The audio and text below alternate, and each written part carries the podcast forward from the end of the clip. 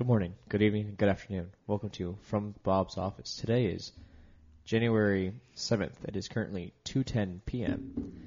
Um, I am one of your hosts, Jake Mathis, and today we're doing something a little different. I did it again. We're not doing it just today. We're doing it permanently. well, as permanent as until we do something else different again too. So normally when we do these podcasts, we do a sports segment at the start. You didn't introduce yourself. You're right. I'm Jacob Bomber. we do a sports segment at the start, and then we spend the rest of the time with the guest. And those have been going for roughly two and a half hours, and those are really, really long. And we feel like we've had I've had multiple people talk to me. I don't know if anyone's talked to Jake. That that's just really Literally, people navigate. don't talk to me, so no. Oof. So, so instead of keeping that format, what we're going to do instead is do a sports episode and just do a sports episode and try to keep that around an hour long. And we'll just do one of those a week. And then as we do guests, we'll have our guest episodes focused just on our guests and try to keep those around an hour 15, hour and a half. That way, if you want to listen to just the sports part, then you can mosey on over to the sports episode for that week and listen to just that. And if you're here to listen to just the guest, then welcome. And we will just do our little mini intros that we normally do, and then we will talk to our guest. And that way we can be a little bit more focused and feel like we're providing for you, our listener, in a better way. So, welcome to the first episode of that. We already recorded our sports episode, so that should be up already. Um, but we're going into this. So, moving on. The next voice you hear belongs to another member of the Long Beach Pyramid Scheme Ultimate Frisbee team. He graduated from Long Beach Poly High School last year and is currently undeclared at CSULB. So we will try to figure that out for him later today. Ladies and gentlemen, Angel Loops Sanchez. Boy, thanks for having me. Insert clap reel. Yay. That's not a real. Wow. Why did you clap the. That was rough. That's the first person we've had attack our equipment. Our new equipment. God. It was it well, was it was unintentional. that was. I should not have bit into that. we brought candy into the room. Which was a problem because now we're really just eating it. I've had Well, I three, see that as a and. I've gained probably it probably wasn't half a a pound. problem until I ate a Heath bar. Apparently, I've never eaten a Heath bar before. That was unpleasant. it wasn't very heathy. Definitely wasn't very healthy. That's the pun I tried to make. It just didn't work. I'm gonna stop chewing next to the microphone. Jake's gonna talk about his weekend. Uh, my weekend was sad. So, on Friday night, Nobody Oh. died. Don't worry. yeah, not yet. Uh, well, no, that just sounds terrible. No, no one died. not yet. Well, you never know. Lee. Um, but so this weekend was sad because um, we said goodbye to a lot of our friends because Kevin going back to school. They're not dead. No, the, I I didn't say. I said no one died. Um, Kevin is going back to school. Um, he left on Friday night, so like we had a nice like get together with all of our friends together. That is friend of the show, Kevin, who was on Yeah. the podcast last week. Yeah, he, so he had to le- he left Saturday morning, and then a few of the other friends left, and then Who Ian. apparently are going to remain nameless. Uh, yeah, and then Ian and Maddie left as well, and they're driving to. They're driving back. They drove back to GCU, and Ian's coming back this weekend. Which dumb guy doing that, but sure. Um, so it's kind of just sad saying all goodbye because literally during winter break we spent almost every day together, and it's like, now where am I supposed to go after this?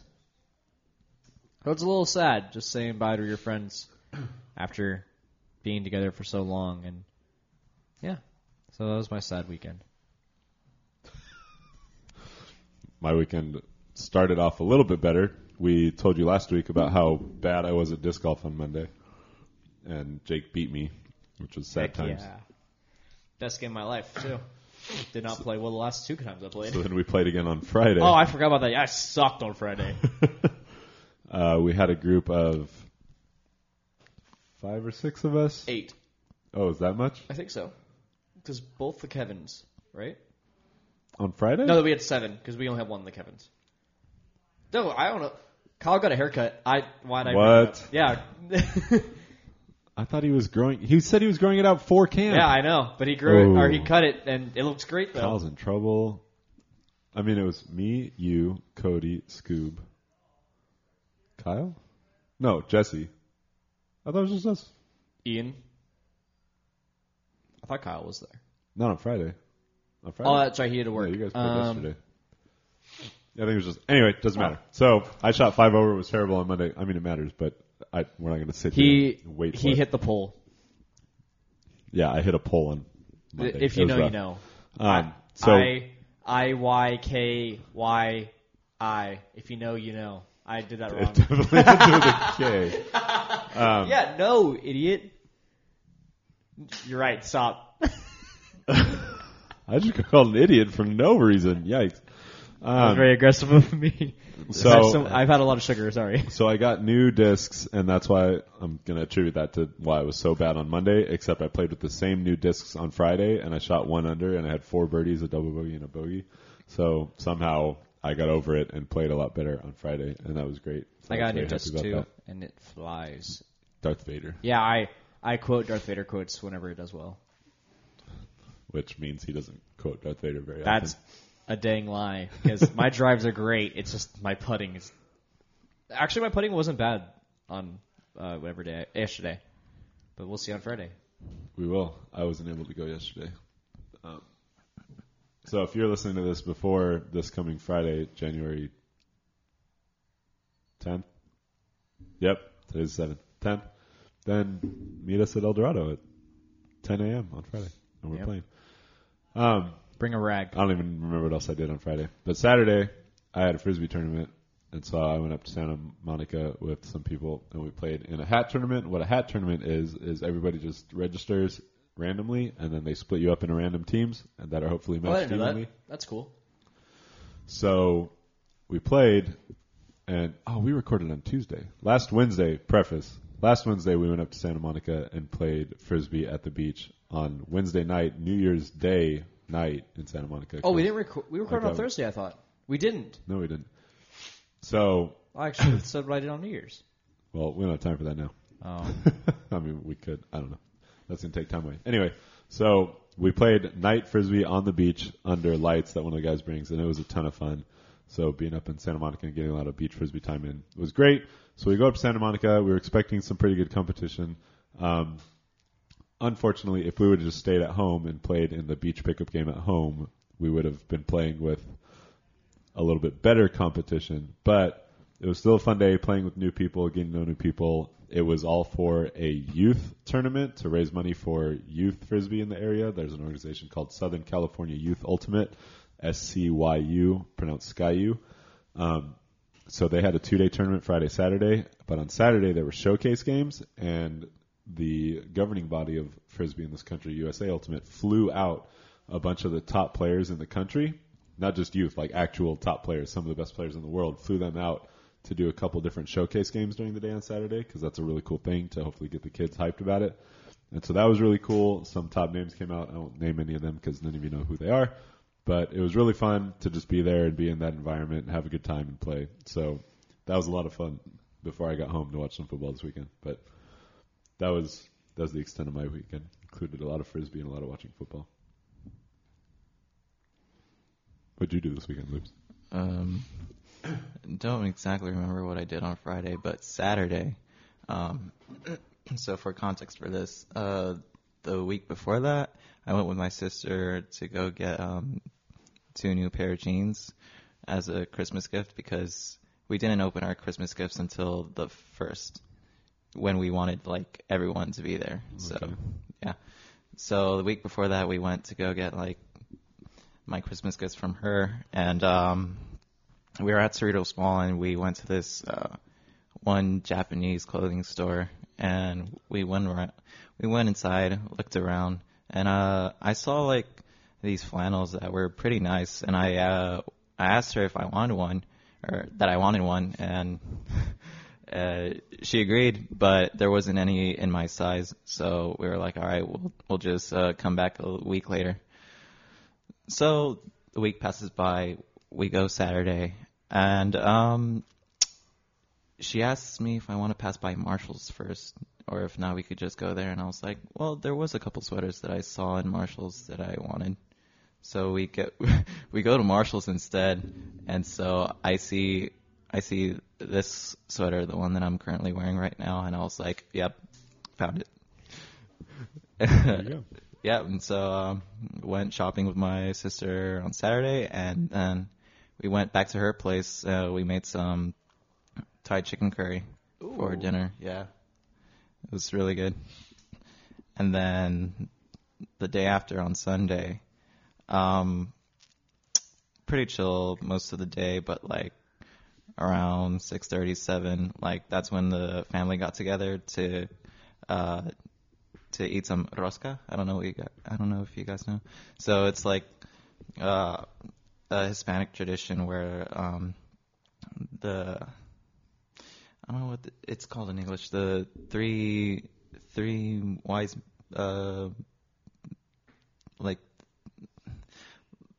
I need context for something. no yeah You um, said three wise, so I was going three the- wise the- men, but the th- three wise mages. I don't know. okay. Yeah.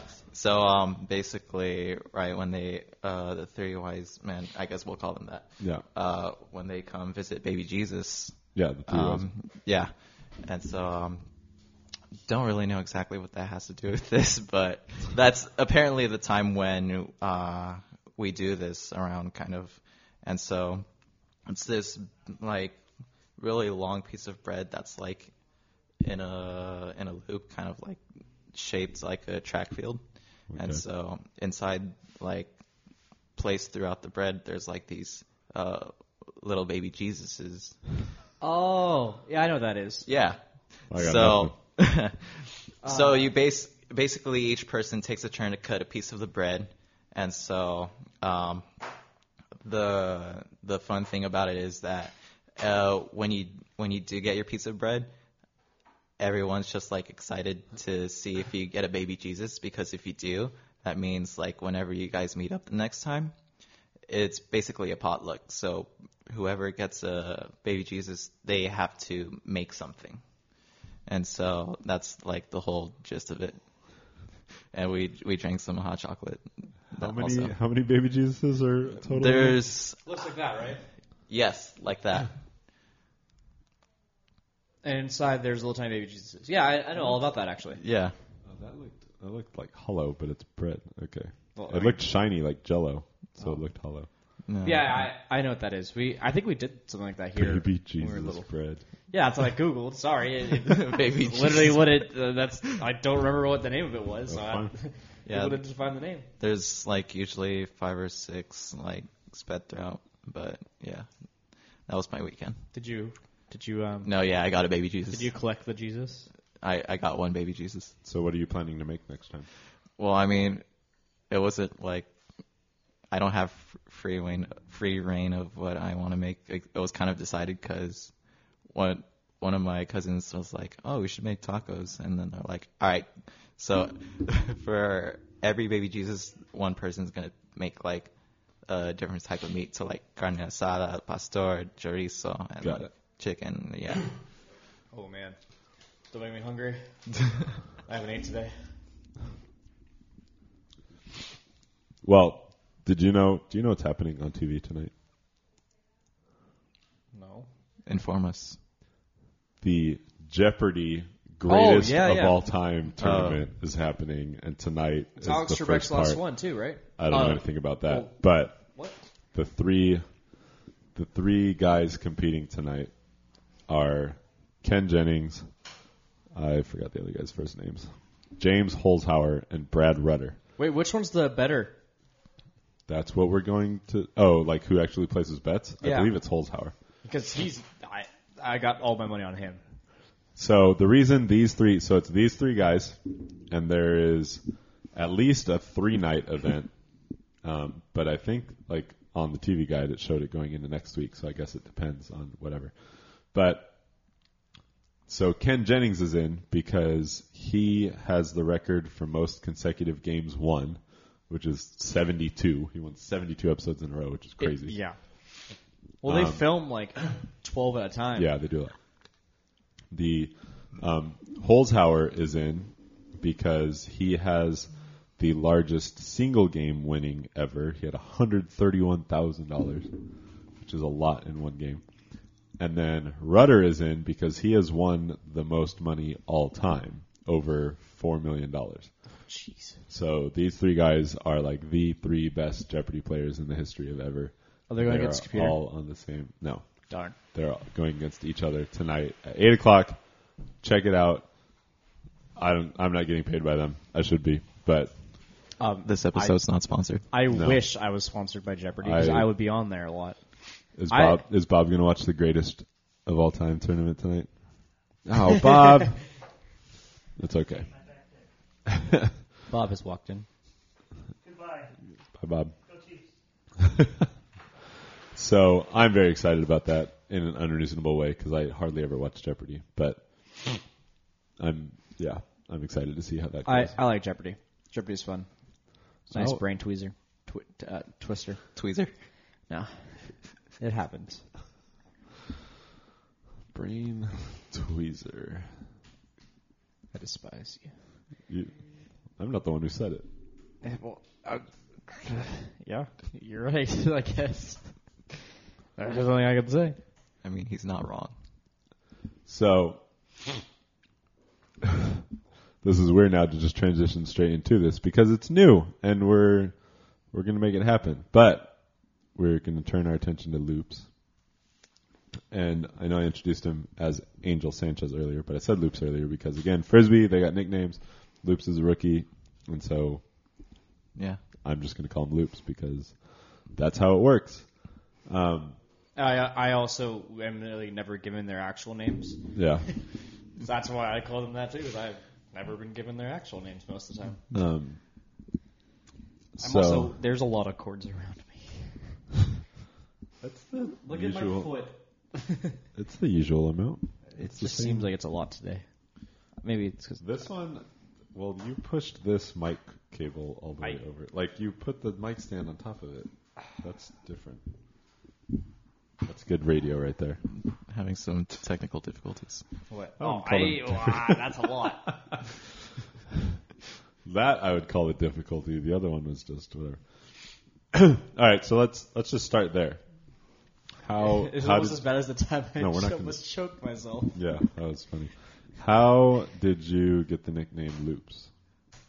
Okay, so for those who don't know, uh, for the initiation night for um, Rookie welcome night. There's no such thing as initiation. That is bad connotation, and teams Yeah, get in trouble that for that. does not There is a Rookie, rookie welcome, night. There Okay. All right. So uh, for that, uh, they sent a survey out to um, the rookies like a few weeks earlier, and um, one of the questions on the survey was, "What's an interesting fact about you?" And so I wrote, "Well, I can make bird noises." I can already see the connections.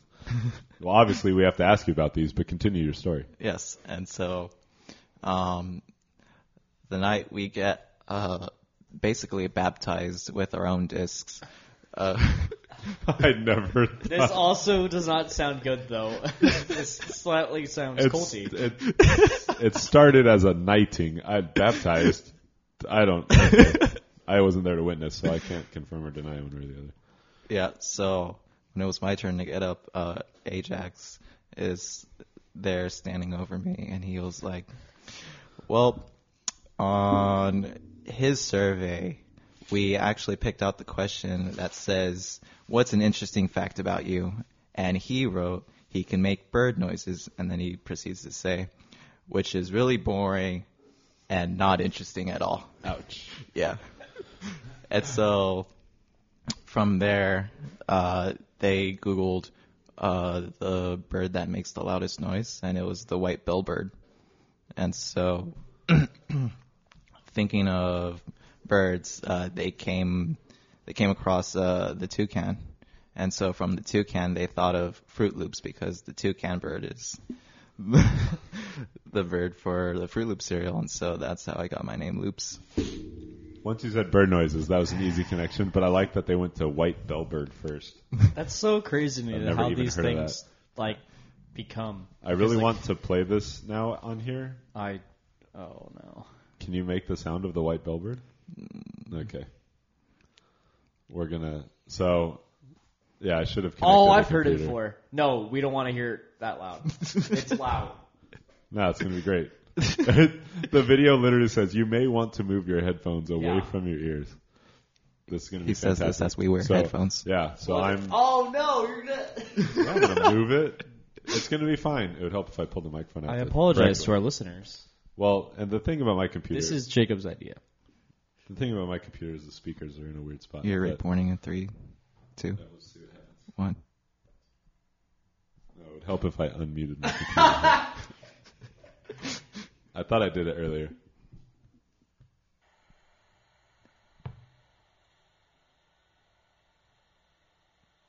It's coming. What the? Do it again.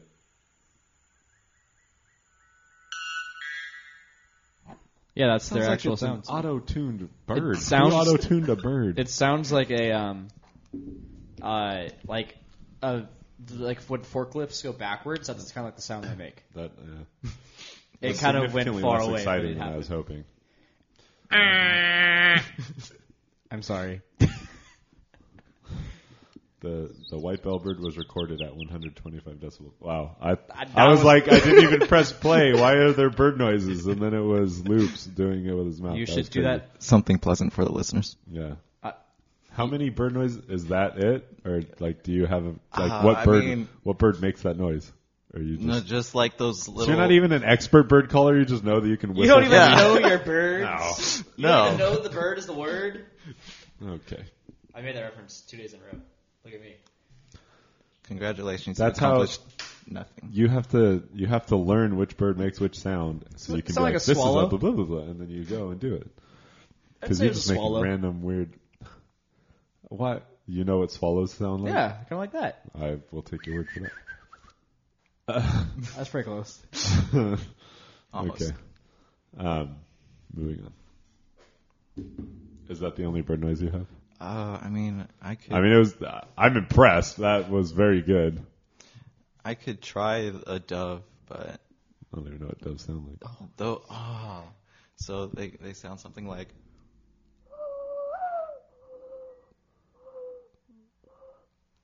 All right, so more like a like a, A cooing flute. type. Yeah, of, kind of, yeah, kind of like that. like a flute. Yeah. Yeah, I, I know what I said. Um, Right. All right. Well, we're gonna just move on from that talent. Stop aggressively. I'm still getting used to our new equipment, and I have this tabletop mic stand, and it felt off balance, and it doesn't matter. New setup, Um, same equipment. okay, so taking it back to the start, tell us about your life, your family, parents, siblings. Who are they? What do they do? So, a little thing about me is that I was born and raised Long Beach my whole life, and so LBC. yep. Me too. Shout out to Ghost. Yeah. Uh, Did you know Ghost? no, No, because he's significantly older. Yeah. well, he's 21, right? Oh, so that's not that bad. But I mean, that's still like he would have been a senior, I think, when you were a freshman. No, because I'm 19. He's 21. I'm about to turn 20 this year in May. So So in your second year? No, you graduated last year. yeah, I well, yeah, you're just older. it's complicated. It's okay. Jake's Jake's old for his grade too. You're fine. Yeah. So yeah, uh, born and raised in Long Beach my whole life. Um, answering your question that you uh, DM'd me, I was born and raised in a Christian household, so I would go to church like every Sunday since I was maybe like five or six. uh, nothing really interesting. Well, actually, I guess. Um, It's like he ignored the question I asked him now. All I asked was, "Who are your parents and your siblings, and what do they do?" And then you went off in a direction. We're gonna get there, Loops. We're gonna get there. There's I mean, I thought it was about me. Okay. It is about you, but you really. It's about I about mean, you. I, I but guess we I could have prompted. just been like, "All right, an hour monologue. Go talk about whatever you want." Um, so my parents, um, so first off, my dad, who's in actually my dad, he's more like my stepdad. Uh, he's a retired veteran. Uh, he's quadriplegic, so he doesn't do any. Well, doesn't do anything really. Did that come? F- there had like, Before. an accident or something. Yeah, that that came from an accident. So uh, one day he's just. This was like three or four days after he graduated from basic training Dang. from the Marines. Yeah, and so just one day he was in a one of those military vehicles. Uh, I think he had like three other passengers with him, and so he was just speeding up, just doing dumb stuff. And so it was he came across like a T section. You could only go turn left or right. There was no forward, Mhm. and so he was just going too fast, and so he couldn't uh, steer out of the way. So he hit the wall. I think he said he killed the other three people that was with him, but he, yeah, he managed to make it out alive. But he's permanently like paralyzed from the neck down. Wow. And so my mom, uh, she's his personal, I guess, um, caretaker. Yeah. Yeah, and so that's how she makes her money. Wow.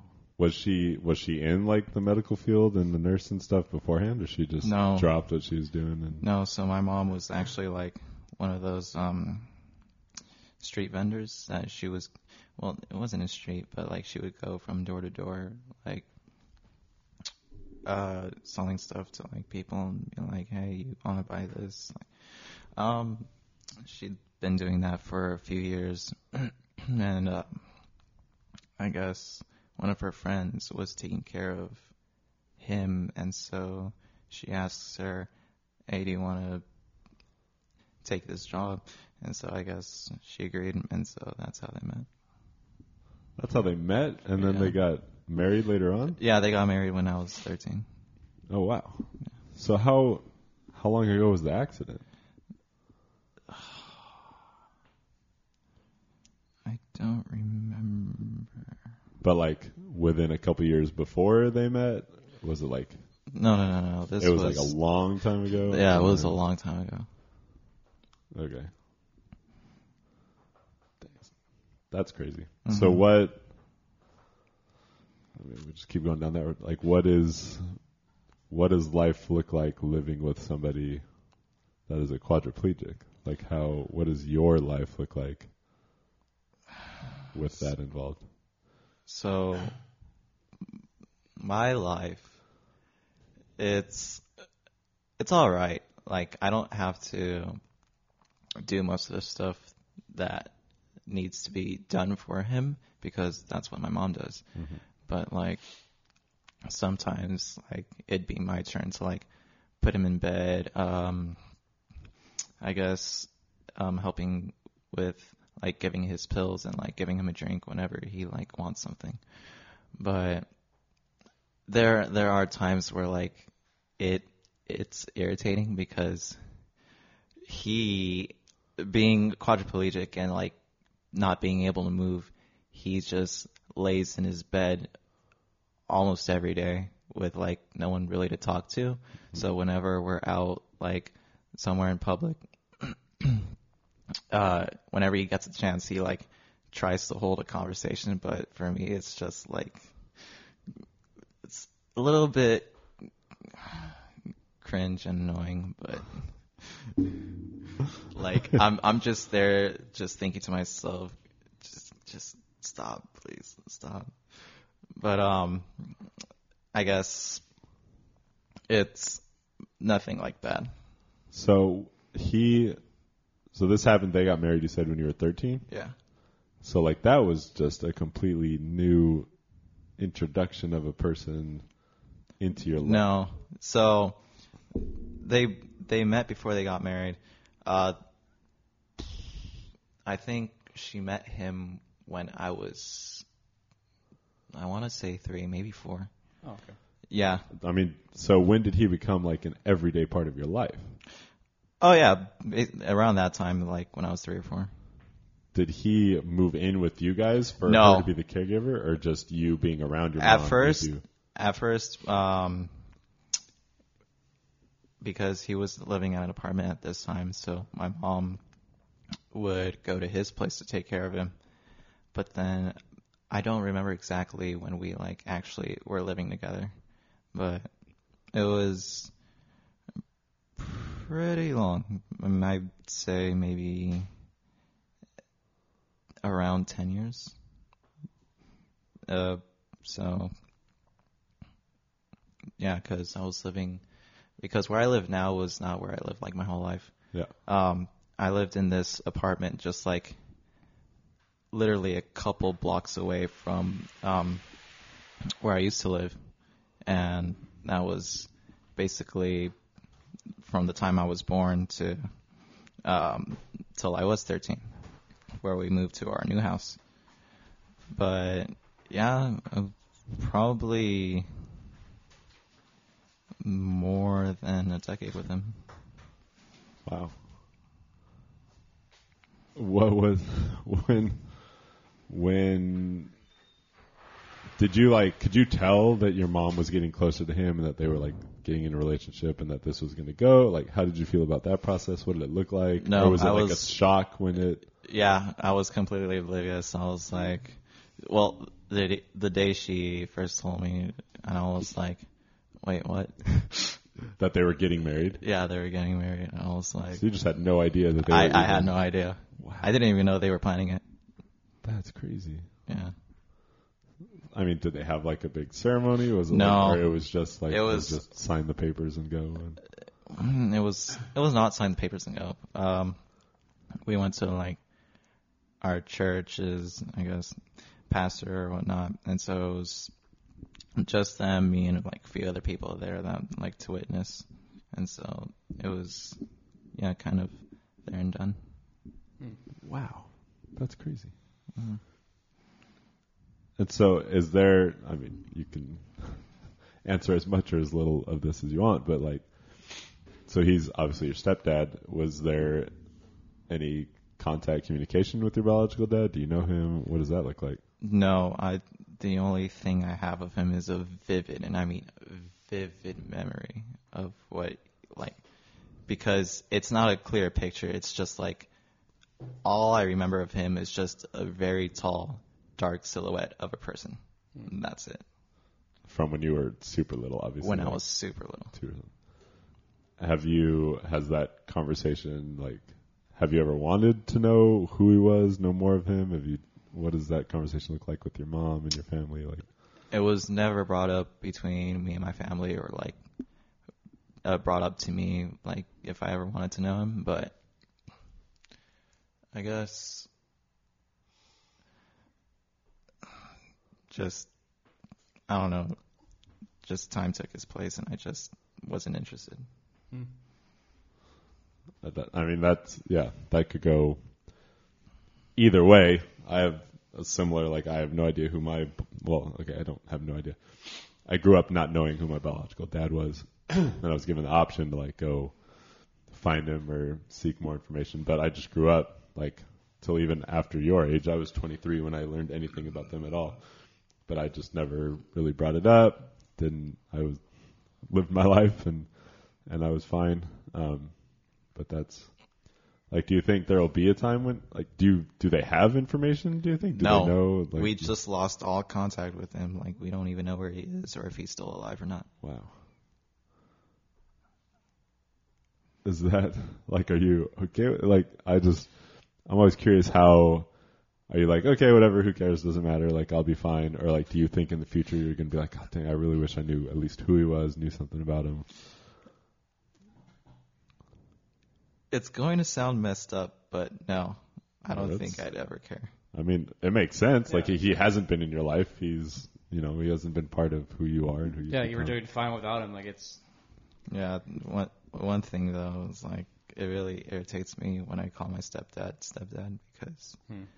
like he's obviously been like the only father figure in my life. Um, he was the one that actually like showed me and taught me like to live my own life, not like putting up uh, this facade or being like two faced um, during school, and so like I could actually just be who I am, and like that was. I'm really grateful for that. Like he's like my actual dad figure, but it's it's weird because I don't call him dad. I just call him by his first name. Yeah. I mean, because that's how you met him. That's how you knew him for the longest time. That's a weird transition to make later in life, Wasn't later that like in the with yours, relationship. that kind of too? I mean, I was still pretty young, Hmm. and I understood the idea of my mom like dating somebody and then getting married, like, and it's just easier to say like I would you wouldn't. I feel like kids who get step parents, they don't call them to their face. Oh, hey stepmom, hey step. Like that's not that's weird. Um, So, so you've always been like first name basis with him. no, I've always just said dad because it was easier. My mom has always referred to him as my dad, and that's just so. I just say dad because it's easier, and then I don't have to have the conversation. It just depends on the context whether I say stepdad or dad. Because I'll call my stepdad like by his actual name, and then I'll explain him as like my stepdad. Because like I Well, had a dad. You had, yeah. I mean, that's very different. Like between Yeah. the three of us, we all have interesting dad situations. Yeah. But you, out of the three of us, you're the only one who actually knew your dad. You had a relationship with him. He was dad, Mm-hmm. and so that that makes sense that you have that. And then there's this other person that you're not going to call dad. Um, that's that's interesting. So, you mentioned a sister. Is it she your only sibling? Uh, no, I have two sisters. One's, I get, mm, I think they're already in their thirties.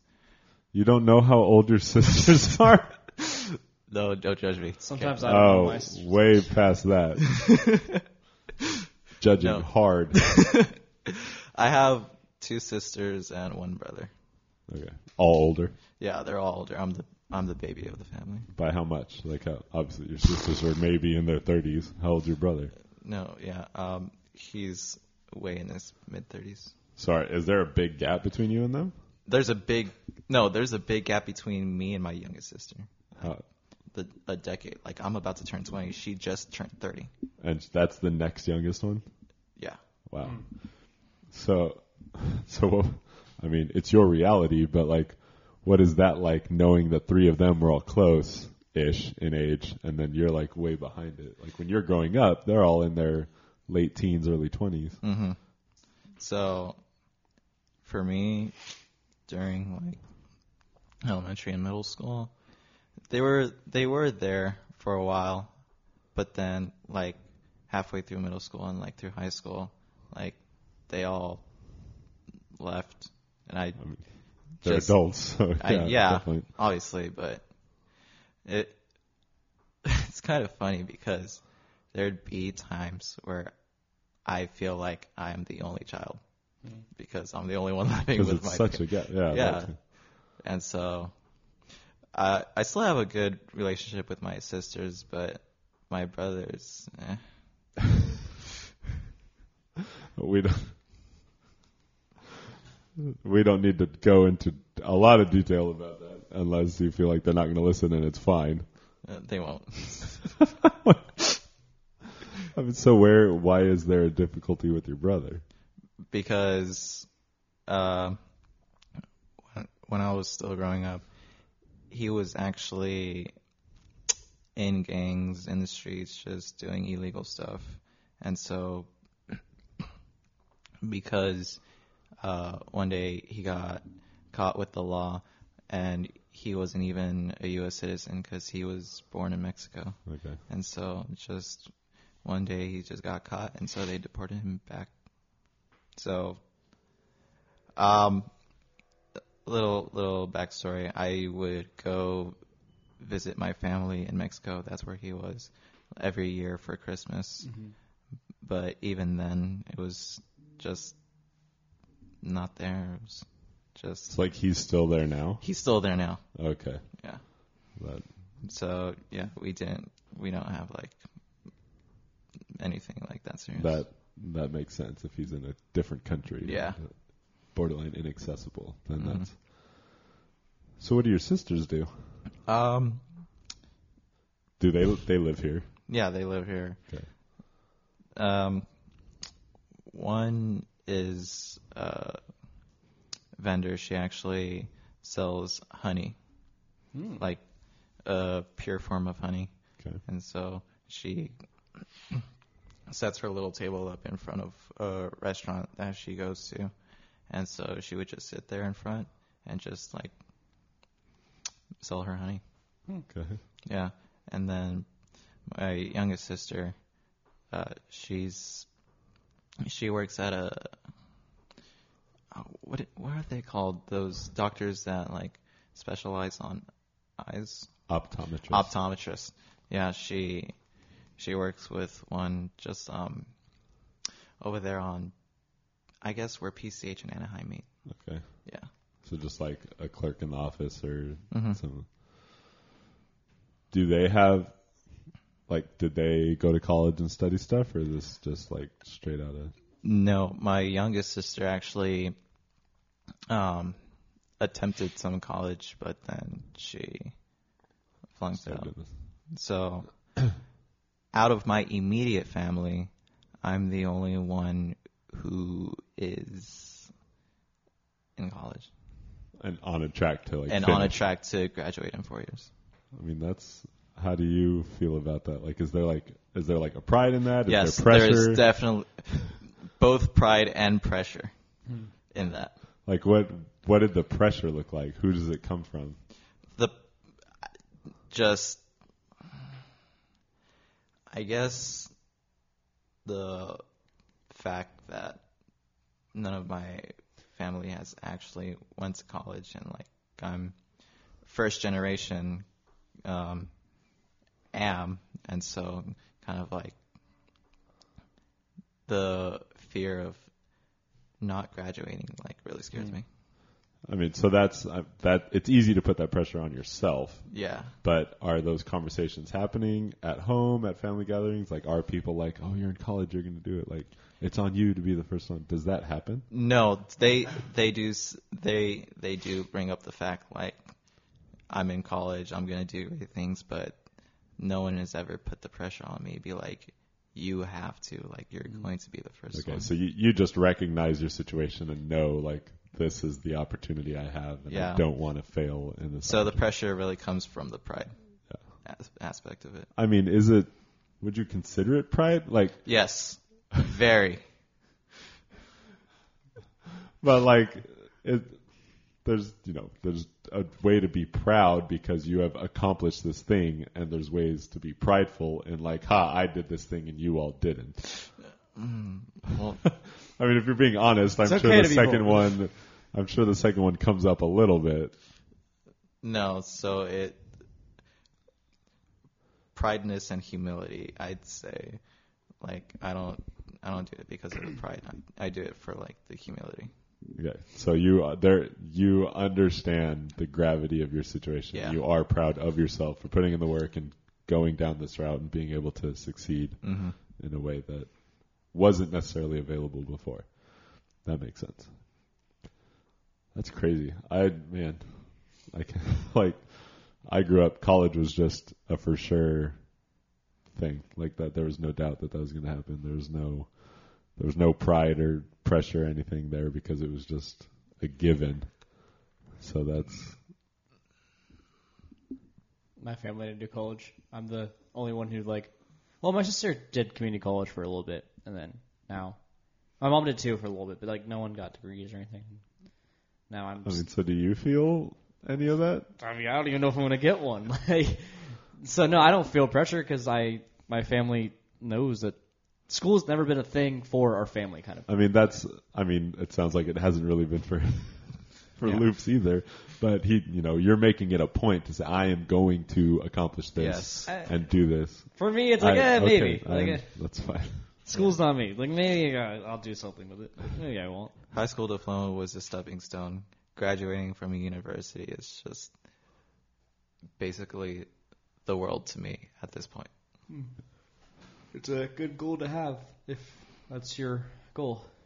That that made no sense because it was rhetorical, but But no, it, it, it's a great goal to have. But yeah, no, but it's a great goal to have. Okay, Jay. I'm talking. When okay, so what what does your education look like so far? Where did you go to elementary? Where did you go to middle school? So, elementary, I went to this one school called Horace Mann Elementary School, and so You're, you're nodding because you know what that is. Yeah. Uh, okay, I've never. Okay, I don't think yeah. I've heard of it. uh, I know where it is. just, I mean, at that point, like, I, you know how everyone says, oh, like, oh, I hate math, like, math sucks. Mm-hmm. Math for me was like almost a second language. So I, w- I was, I don't know if that's a good thing or a bad. thing. no, Like, it was, it, it's a good thing. Like, okay. I, c- if 'Cause I you, could, you probably speak two languages fluently. Yes. And- okay. So yes. So, When most people say it's like a second, la- it's like another language, that means they don't get it at all. Nope, me. So, so for you, the idea of it's learning another language is easy because you've already learned multiple languages. yeah. Okay. So math was just second nature. Like I probably could have done it in my sleep if I wanted to. Okay. Um, my math. uh, Easy, I I've, promise. I've told you I would help you. You're the one that doesn't take math classes now and ask for help. I hate math. yeah. So that was basically first through fifth grade, and then middle school. I actually went to two. Uh, first was Hill Classical Middle School, which is now called Sato Academy. Yeah. Yeah, for like the first year and a half, and then after that, I went to Rogers Middle School. Okay. Yeah. Um, so the way that happened is because Hill at one year won like the Blue Ribbon Award, and so my mom was like, "That's a good school. You're going to it." And I'm like, "All right." The thing about it though was that Hill was not a good school. Hill was pretty ghetto. Just because it's ghetto doesn't mean it's not good. Like, Well- what is the, what is the Blue Ribbon Award? What's that even mean? Uh, it's like one of the best schools in the district. Like high performance High, academic. high performance, yeah. Okay. but it was only one time. And so, anyways, so after my first year, like the first half of seventh grade, um, Rogers won it the next year. And so my mom was like, you know what? Hill hasn't been keeping its reputation up, basically. So she wanted me to transfer to Rogers, and I'm like, but, but, and so that's what ended up happening. Um, it was really rough because the, I guess, the pace of the education at Hill was way far behind from what it was at Rogers. Dang. And so coming into Rogers, I was struggling a lot because obviously it was just a way better education system over there. but then after having like a personal tutor help me with like my homework and learning, I actually managed to keep up with the other uh, students over there. And so, uh, yeah, that was middle school. And then high school, I went to Long Beach Poly. Nice. So, um, going into high school, I actually wanted to do volleyball because, like, I wanted to do sports in middle school, but the only thing that piqued my interest was flag football. I tried out and didn't make it. Yeah. But, so, some context, like, during elementary school, I actually um, was in a volleyball club, and I would um, play volleyball with these other kids at um, Whaley Park, and so I did that for a few years in elementary, and so I was like, you know what?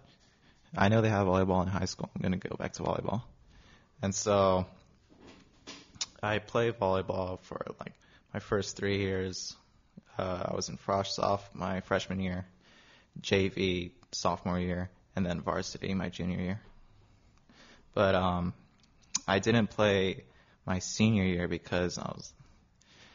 Um, I keep having to go back because I'm like trying to speed through this. Uh, during the time I was playing volleyball, I was I was like fixed on the idea of be like, all right, I want to be a veterinarian, so I'm just gonna have to take like a lot of science classes and mostly biology. So I took AP biology uh, junior year, and I struggled in that class, and I was like, you know what, this this might this might not be for me. All right. And so coming to that realization, I was like, you know what, senior year, I'm gonna just like do acting and like um I guess music because I really listen uh enjoy listening to music and I wanted to be an actor. So I actually enrolled into drama, piano, and choir th- my senior year. And I was like, if I'm going to be doing all of this, I'm not going to have time for volleyball. And so that's why I quit. Did you have a background of playing music, playing instruments, singing in a choir? Yes. So basically all my talent was during elementary years. So, uh, I actually was starting to learn how to play the piano, um, during third grade, which was the same time I was playing the cello. Oh, wow. Yeah. And um same like tutoring. I had a private teacher who would uh, teach me how to play the piano at home. And so I learned how to play the piano and cello third grade year. Um fourth grade still cello. So I basically played the cello and the piano from third grade to fifth grade. I played the violin during middle school and I played the piano for two years in high school. Yeah. Were you in like the jazz band or one of No, the, you didn't just- do any of that when Well, senior year, um, all like the higher ups, so like it's like piano one, two, three, four, five, six, seven, Yeah. eight. So three, four, and up, they had to do um, solo performances, uh, and so I did um, Sam Smith "Stay by Me" for like my, I guess, final performance of the year. yeah. Um,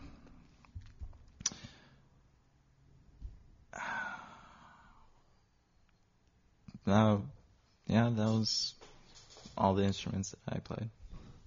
So why why take drama? Why go into acting randomly your senior year? It, Was it was it ended up being just a class? yeah, it was just a class. Did you like do any of the plays or do anything like that? No, I was hoping to, but no, I, I wasn't. Like that would be hard to just jump into senior year and be able to. It wasn't hard. It was just like I guess I wasn't good enough. I don't know. It wasn't hard, but you weren't good enough. Or, It didn't seem hard, but okay. yeah, Like, did you go through audition processes to try to be in the plays? yeah.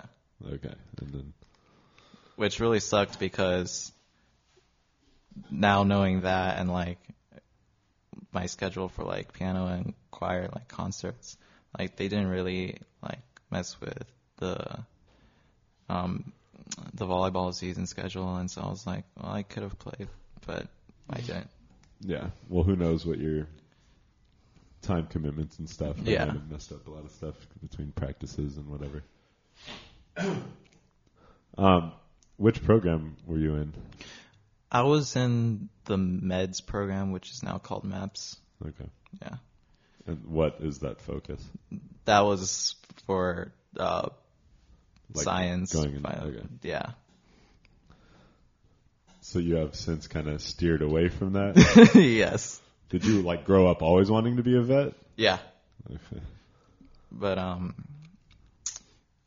yeah, af- after AP bio, I was like Why why did you want to be a vet? What what was about your childhood that you were like, I want to be a vet. I want to work with animals.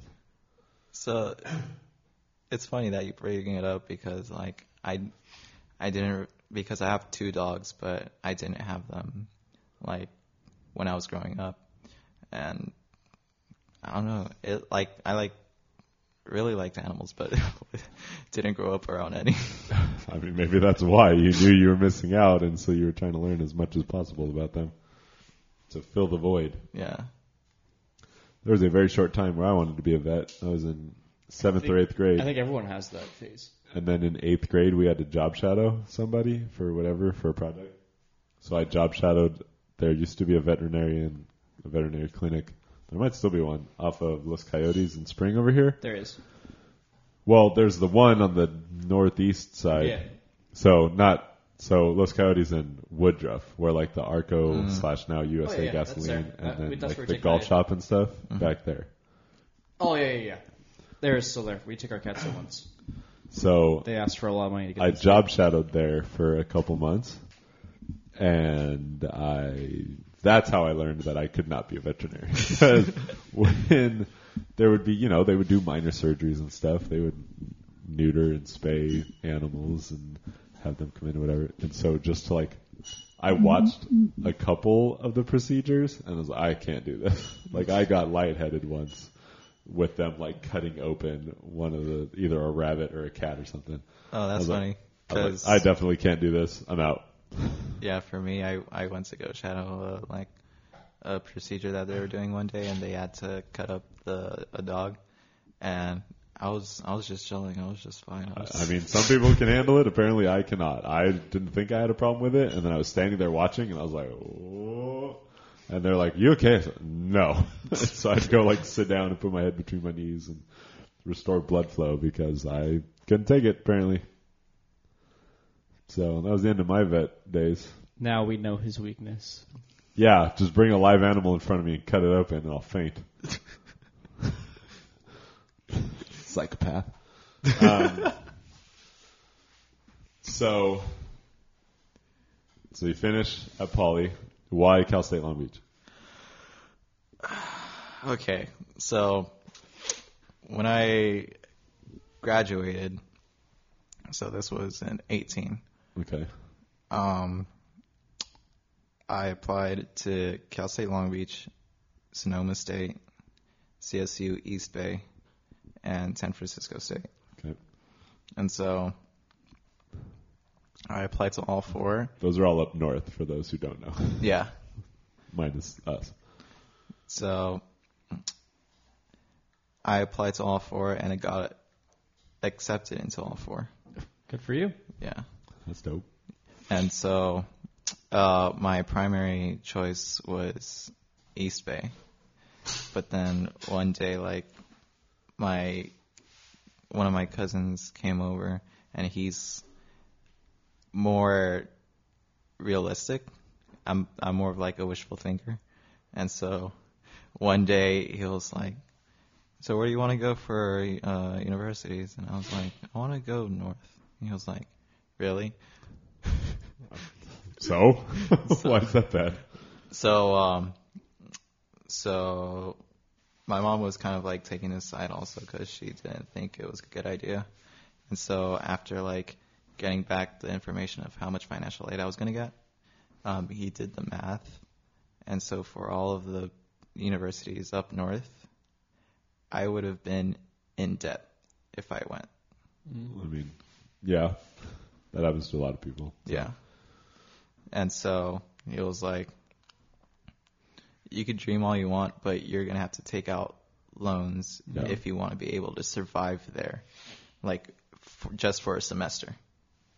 Not, not like a whole year, a semester. Yeah. And so he was like, your best choice is Cal State. So, financial responsibility kept you down here. Financial responsibility kept me down here. Understandable.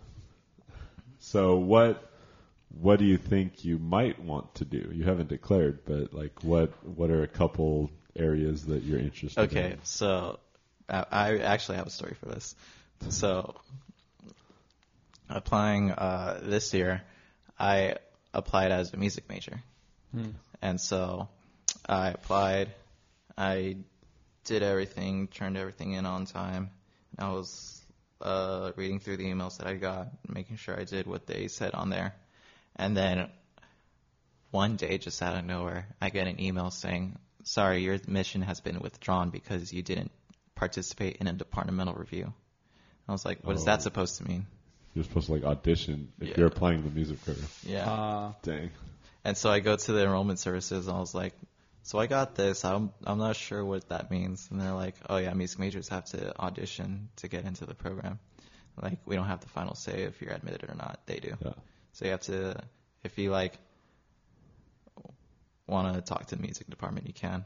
So I walked over to the music department and I was like, hey, I got this email saying like, I did an audition basically. Like I wasn't informed of that. And they're like, oh yeah, the students had to do their own research. Like they should have known, like coming into the, coming into the major, I guess. And so I was like, well, that's stupid. And so literally the next day, I go back, I re-explain my situation, and this time, uh, they say, "Oh, we're not responsible of knowing who, like, is interested of interested in applying to our program or not. Like, we don't have a list of names, like who does and who doesn't. Like, we don't keep track of that." And I was like, well, I didn't tell them, but like in my head, I was like, well, if you don't know who does or who doesn't, how did you know to specifically take mine out? Like, how did you know that I didn't go for an audition? Like, Yeah, something doesn't something doesn't sound right here.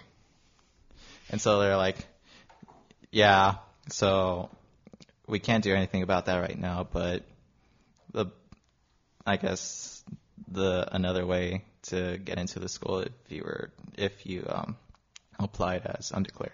And so that's what I did. So are you still planning to like re-audition Yes. to actually audition and go into music? Yeah. Do you know would it be in music performance? Would it be in music education? Music composition. composition. Interesting. That sounds like the most complicated one. That was me. That. Okay. Um, I just got followed by Tim Morrill on Instagram, which you don't know who that is, but he plays frisbee, and he's a known person. And I think Debo just sent me. That's super funny. Sorry, reference. Uh, while we were at the frisbee tournament on Saturday, one of the guys playing is Tim Morrill, and Oh, so you met him? no, he he was in like the showcase game, Oh, and he he is known as somebody who um, does like athletic training and peak performance and that type of stuff. He has a whole performance training system, and it was like a really known one of the more popular ones a few years ago, where it was like for Ultimate. He's he was in Florida and was connected to a bunch of the Florida guys, and like he was a big deal. But I had never seen him play Ultimate but he was part of the showcase game on Saturday. So like we're on the sideline and there's a bunch of us sitting there together, me, Brandon, Debo, a few other people, and Cameron and, and Calvin and so we're watching, we're like, oh, Tim Morrill's playing, this is funny. And the whole time, the whole time we're watching the last showcase game, Calvin is live tweeting the showcase game and he mentions Tim Morrill in his live tweets and him and Cameron after the fact, like I am quoting Cameron on Twitter to Calvin, so they have like a back and forth through me and so his name was used multiple times. And then Tim Morrill apparently started following me and Debo on Instagram just now. and I think that's very entertaining. I've never met this guy. I've never any of that. But if he saw the tweets, then that's probably pretty funny. Just professional athlete following professional athlete. Yep, no big deal. I that that makes me laugh a lot. Sorry, I did not mean to get sidetracked. Debo texted me and that screwed it up. Now I know his weakness. to sidetrack me by bringing up random. Yeah, I think we've all been there. Okay, music composition. So, what does that actually entail? Um, Music. music theory, just like making your own music. Uh, the thing about that is when you audition, you like audition with like one instrument. And so, um, so approximately for two years, you would have to work with the instrument that you've auditioned with until like, I guess you have free rein, free rein of what, whatever you want to do. But um, I met this guy one day at a concert that they had over there. uh, he's a music composition major also, and he managed to get all of his, I guess, higher up exams done within a semester. And so, Yikes. yeah, if I can if I can do that within a year, so my sophomore year, um, I'd still be like, I would still be able to do the classes that I want because what I really want to do is like make EDM music, so mm. working more with like laptops and computers and stuff like that. Mm. But those are those are higher up classes, so they're like 300 and above. Yeah. So if I could do that within a year, I I would be like really happy. I mean, that sounds like a lot. Is it? So, are you testing out of some of that stuff by performing, or you just need to take care of a bunch of classes? Mm, How does that? Like, how how would you accelerate your process that you're talking about? oh no, so like for music music majors, there's like not really any required like prerequisite classes that you need to take. Um, but right now I'm just like taking care of like most of my GE courses, Yeah. so like I don't have to worry about that later. So that's that's what I mean. You're just going to knock out Yeah. all of the general ed stuff as quickly as possible. So you're like not taking any music classes. I I did this this past semester. It was um, Music 190. It was like listener's approach to music. yeah. So Took that 16 years ago. I thought you were going to say 16 times I was going to vomit. Nah. yeah, it was um, as you know based around like Western European music, but like from the medieval Yeah. Renaissance ages to like Started with the Gregorian chants. Ooh. it was plain chant actually, It was what? plain chant. Then it was Gregorian. Okay. I don't, it was 16 years ago. I don't remember details. if I had to take a test on that class, I'd fail it miserably. Yeah, and apparently, um, one of my buddies from school, uh, he's a he's a music major as well. But um, apparently, what what he told me is that it's not pre it's not like mandatory, but the music department like kind of pressures or like requires you to take that class. yeah. So when I when I heard that, I was like, dude, I'm already done with that class. Let's go. Good. Be ahead of the game. I mean, it it was like not intentional because I didn't know about that at that time, but knowing that now, I was Yeah, like, it's helpful. I'm I'm just I'm good. Sometimes you accidentally over prepare and then it helps you out. Yeah. That works out. Me So, like- nothing. Career wise, like are like what are you intending? Like I'm going to be a music producer Yeah. as a career. How long has that been a desire? Uh Yeah, I'd say it was like my senior year in high school where like I really sat down and contemplated be like, okay, what is it that I actually love? And so for all my life I was like basically a music geek. I would listen to the radio like almost all the time. Um, and then when I'm like at home, I would just have my headphones on, just listening to music like almost 24 7. And that's when I realized I was like, this is what I want to do. That's I feel like that's a hard thing to enter into. Like how how do you even become how do you turn that into a career? It's not like, uh, there's not like a formal structural way Yeah. of to do it, but um, I guess mostly what I think would like help me th- through that would be like, I guess connections and contacts, like promoting my stuff. Yeah. Yeah, would be like very useful. Have you made stuff already? Like do you have No, but that's why I want to learn though. You got to get on that. That's got to start happening now. You just got to start I- creating, creating, creating. yeah, like I don't have like I have no idea what I'm even going to do, so that's Yeah. why I'm kind of like, all right, so I'm just gonna do this, just dive straight into it basically, but I'm willing to learn. Yeah, That's an important piece. Yeah. All right. So, shifting gears, unless you have questions in any of those pathways. Sorry, I asked that after you stood up. I was stretching. Uh, no. Okay. So, shifting gears, uh, faith aspect. So, you mentioned growing up in a Christian household your whole life. What was that based on? Your mom has just been devoted to her faith for a long time. Like, what what did the beginnings of that look like? It was actually uh, it was actually my stepdad, where um, he has never mentioned anything about it to my mom, or like went to um, any church services like on Sundays like we usually do, because at that time my mom was Catholic, and so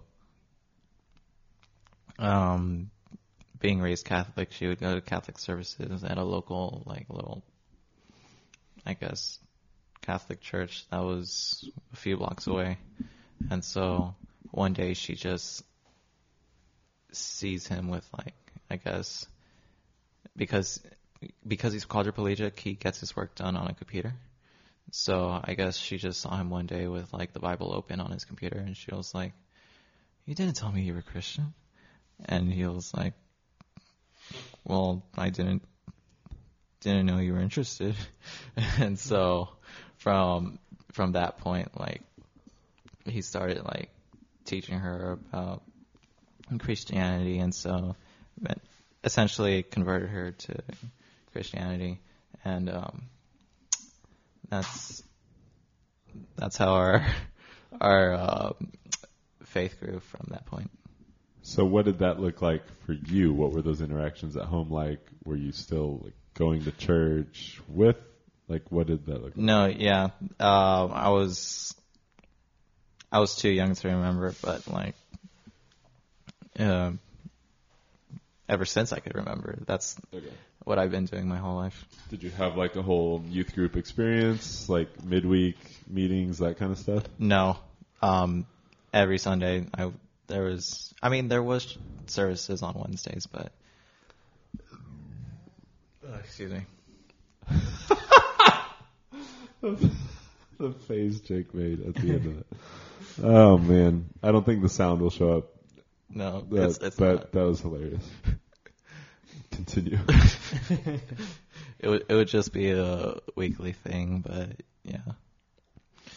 And um, talking about my faith, actually, there's this club both on um, college campuses and high school campuses called Cru, which I was first introduced in my um, at the very end of my sophomore year uh, in high school when I was still playing volleyball.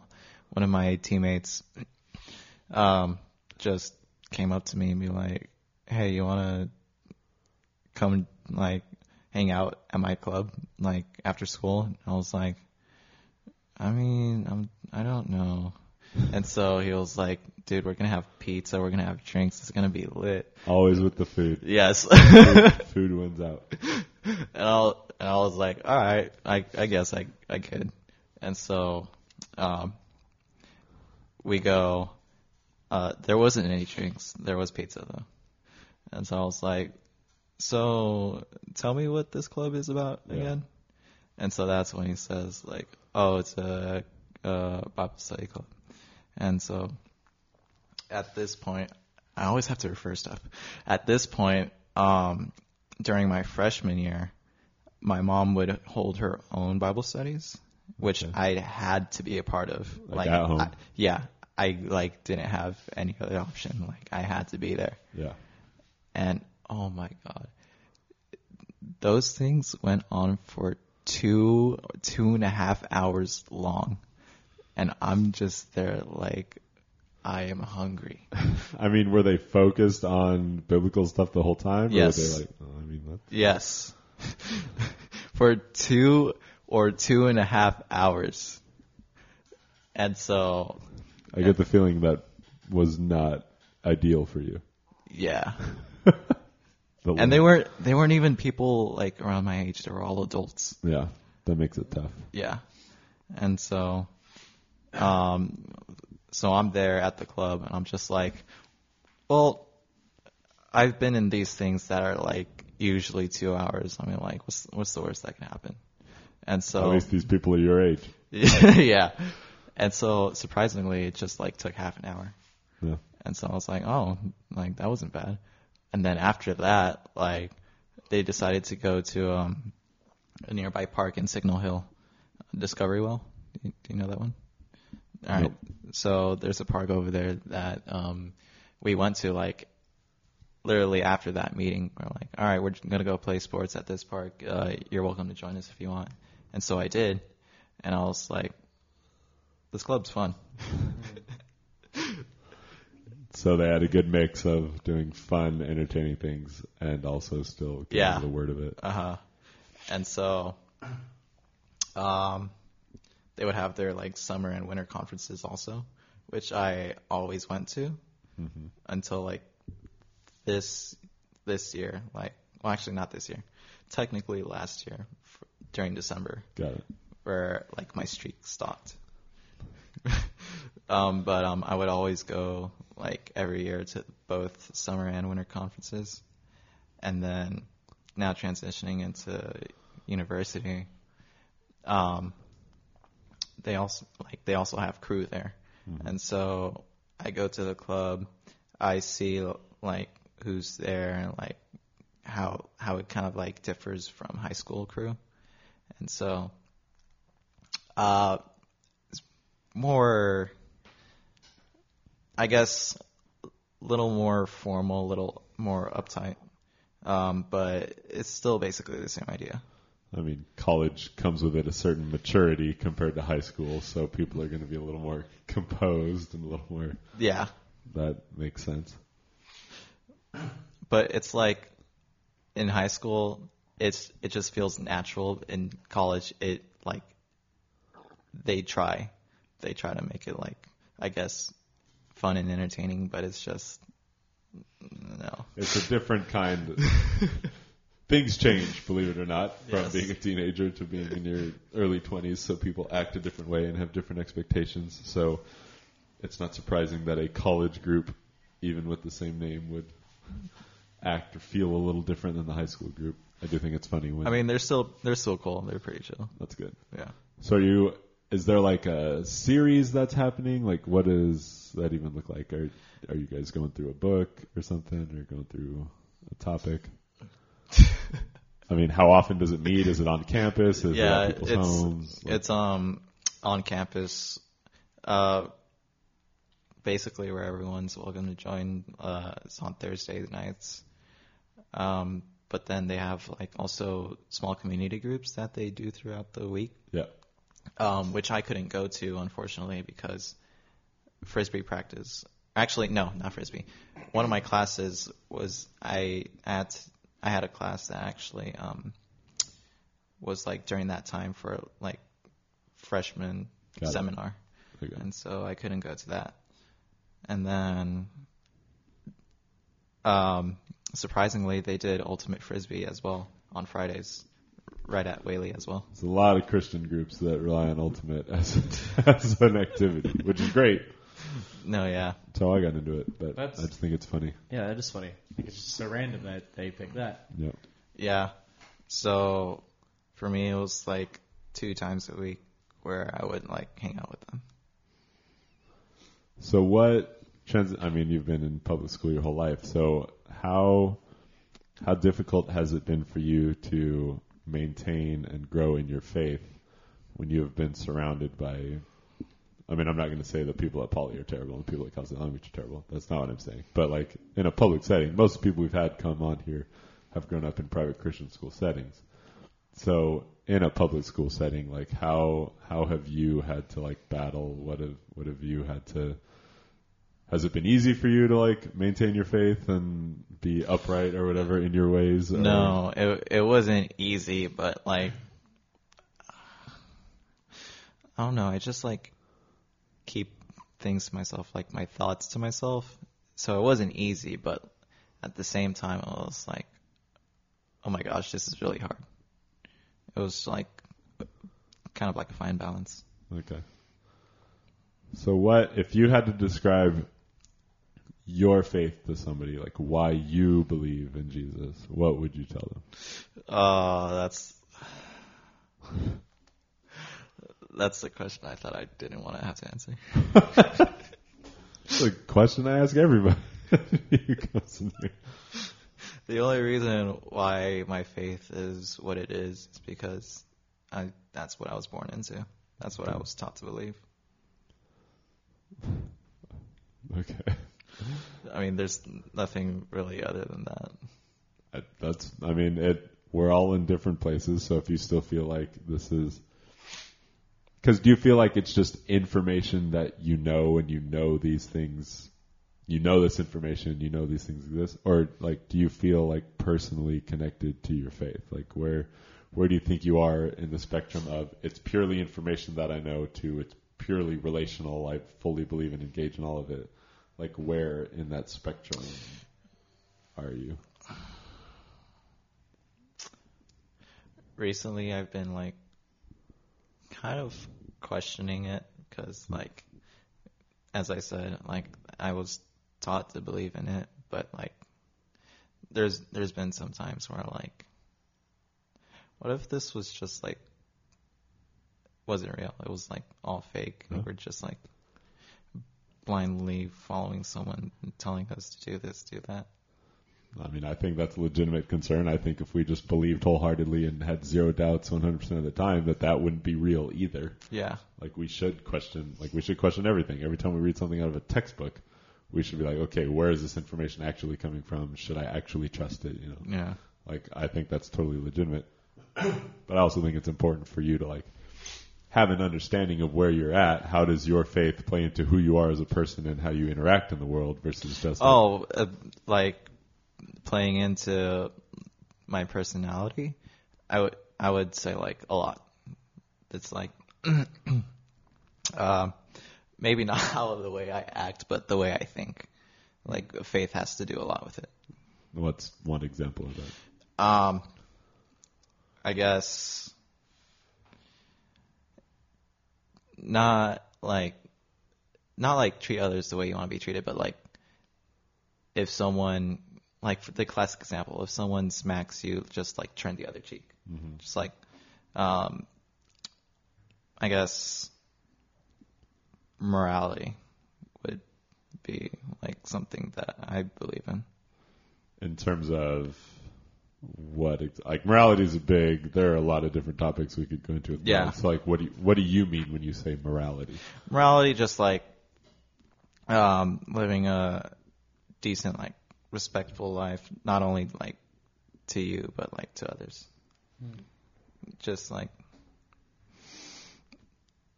not being a idiot or a jerk just I mean, it's possible for people outside the faith to not be idiots and jerks to people. I know a lot of non-Christian people who. i'm not saying there isn't but just like i guess i don't i don't know how to properly explain it though I, that's a good spot to be into. It's a good thing to think about. and- yeah and address on your own. What are have there have there been moments in your life where you have felt like clearly like this was a God thing? Like I saw this thing or I heard this thing or somebody was involved in some way that was like this is clearly God doing something in my life. Um, there was one time where I um I was done with school, so I was on my way back home. I'm walking down the street, and so there's this um one guy. He's like not in a wheelchair, but one of those uh one of those chairs that like have handles on Yeah. Like a walker. Like- yeah, kind of like one of those walkers. And so there's there was a guy sitting on one of them in front of like an apartment, and so he has this ring of keys and this one separate key in the other hand, and so I'm just walking down the street minding my own business, and he he just asked me, "Young man, can can you help me with something?" And I was like, "Yeah, sure." I was like, "Don't know why, but yeah." Okay. And so he was, he, he was like, "Can you help me put this key back with the other keys?" And I was like, in my head, I was like, "Really? That's what you want me to do?" Well, but I'm I don't complain. I'm like, "Yeah, okay." And so I do it, and he was like, "Oh, thank you, uh, bless your heart." And I'm like, "All right," just like kind of like shrugging it off, just like trying to be a good person. And so I'm walking down the, um, crossing the street of like on the block of where my house is. I look back and he's not there anymore, and I was like, "Wait, what?" And so, like days after that, I'm walking towards my house, and I, I would like try to look for that guy. I haven't seen him since, nor have I. and so I was like, because he's definitely not not like someone who lives in that neighborhood.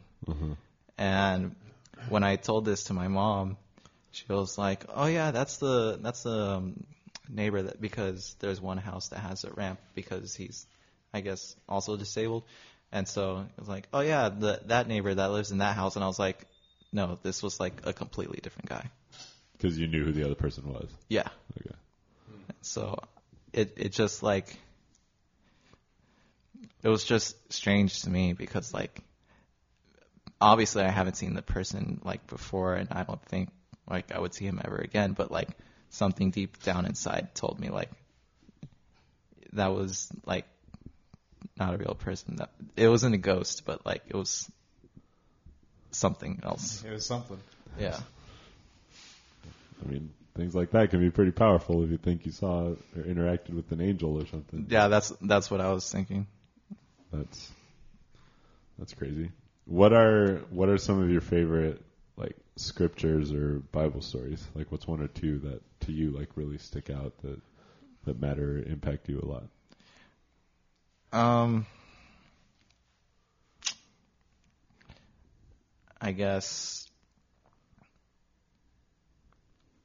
the story of Jonah, because recently I've been taught in like more in depth in the details of like what happened after, because growing up, all that we were taught was like, yeah, Jonah was like, uh, God commanded him to uh, preach to what, what was it? The Nineveh. the yeah the Ninevites, but he didn't want to, so he like ran away, and then like there was a storm in the middle of the sea, and like the people on the boat were like they knew it was God that was like doing it, but like they didn't know why.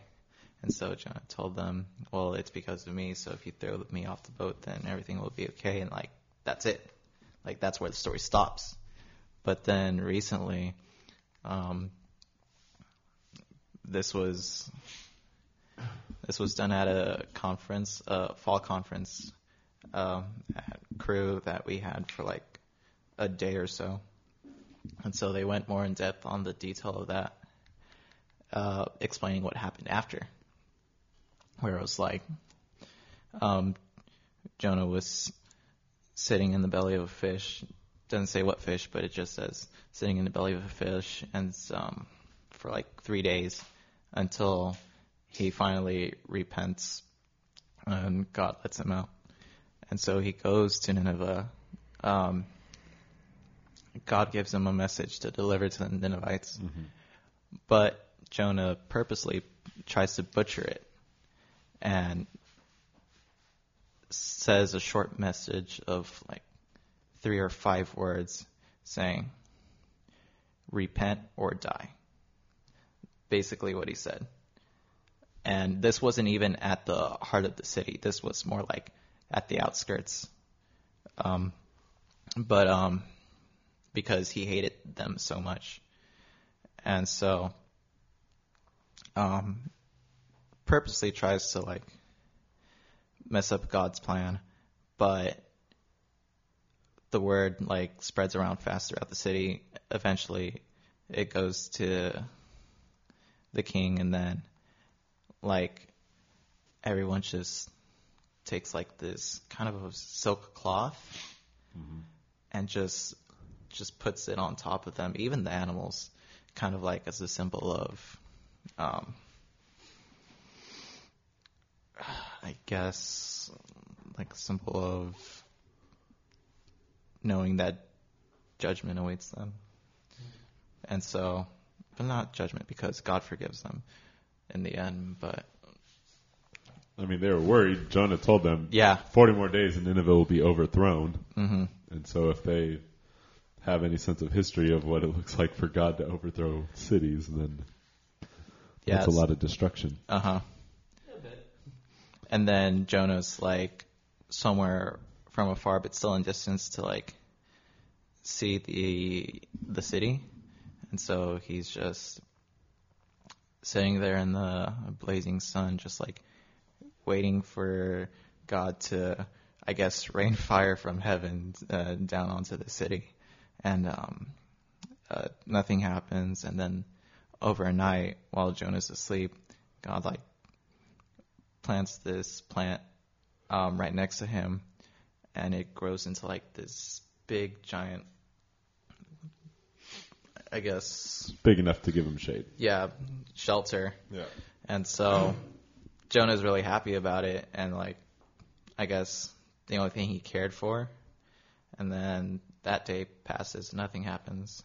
And then again overnight, like God um sends this like creature to like kind of um eat the plant, just like let it uh just let it die. And then the next day, um, Jonah's upset again, because, upset again because like he had this plant giving him shade, but like now it just it's dead. It has holes in it, and he was like, well, telling literally telling God, well, it's better if you just like let me die. Yep. Like that's how much he hated these people. And I guess what God was trying to show Jonah was like, not only have I shown you compassion, but I shown compassion to the people to who you hate and despise. Like, you're not special, you're not superior in any other way, you're just like them. And I could have done the same to you. So why why is that important to you? I mean, because, like, as humans, I guess, because I'm very competitive coming from, like, doing volleyball and, like, ultimate frisbee, like, I, I, like, want to do good and, like, be better than most people, and sometimes then the pride comes in and be like, oh yeah, I'm like, I guess, I think I'm better than this person, this person, but like, in the end, there's like a realization for like, for every person that you think you're better than, there's always going to be someone who's like doing the same to you. Like, if you think you're better than that person, there's another person that thinks they're better than you. Yeah. So kind of like, I guess, um, reminds me to like to be humble and just like focus on myself. So it's a good good reminder to aim high and try to achieve while also understanding that you're not Yeah. the best all the Mhm. time. You got anything? I don't. Contributions are incredible. Um, Sorry, my tummy hurts. it's okay. We're at we're at over an hour and a Kinda half. hungry. So After all that sugar he ate. I know. Yeah, I ate a lot of sugar today. I need I need meat. Um, so I guess we can end with this idea of we're in a new year, and so resolutions and goals and whatnot can be a thing, but without being like too cliche and formal, like what is something that you is there something that you have set in front of you that you are trying to accomplish this year? Do you have a specific goal or a specific thing that 2020 brings with it that you're like, this is what I want for my life this year? No, honestly, I just I don't I don't do with resolutions. It doesn't have to be resolution. It can just be like you have a season coming up. You have these goals of music coming up. Like, is there something along the way that you're like, this is what I want to accomplish this year? Like, I have 12 months to. I want to for sure make this thing happen.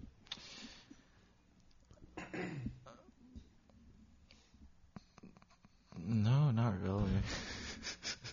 It's fine. I mean- wasn't trying to put you on the spot. Usually, people think about these things. No, because like fine. obviously, yes, I want to do good during the season, but like other than that, I really don't have any other goals than just like staying focused in school. Hmm. All right.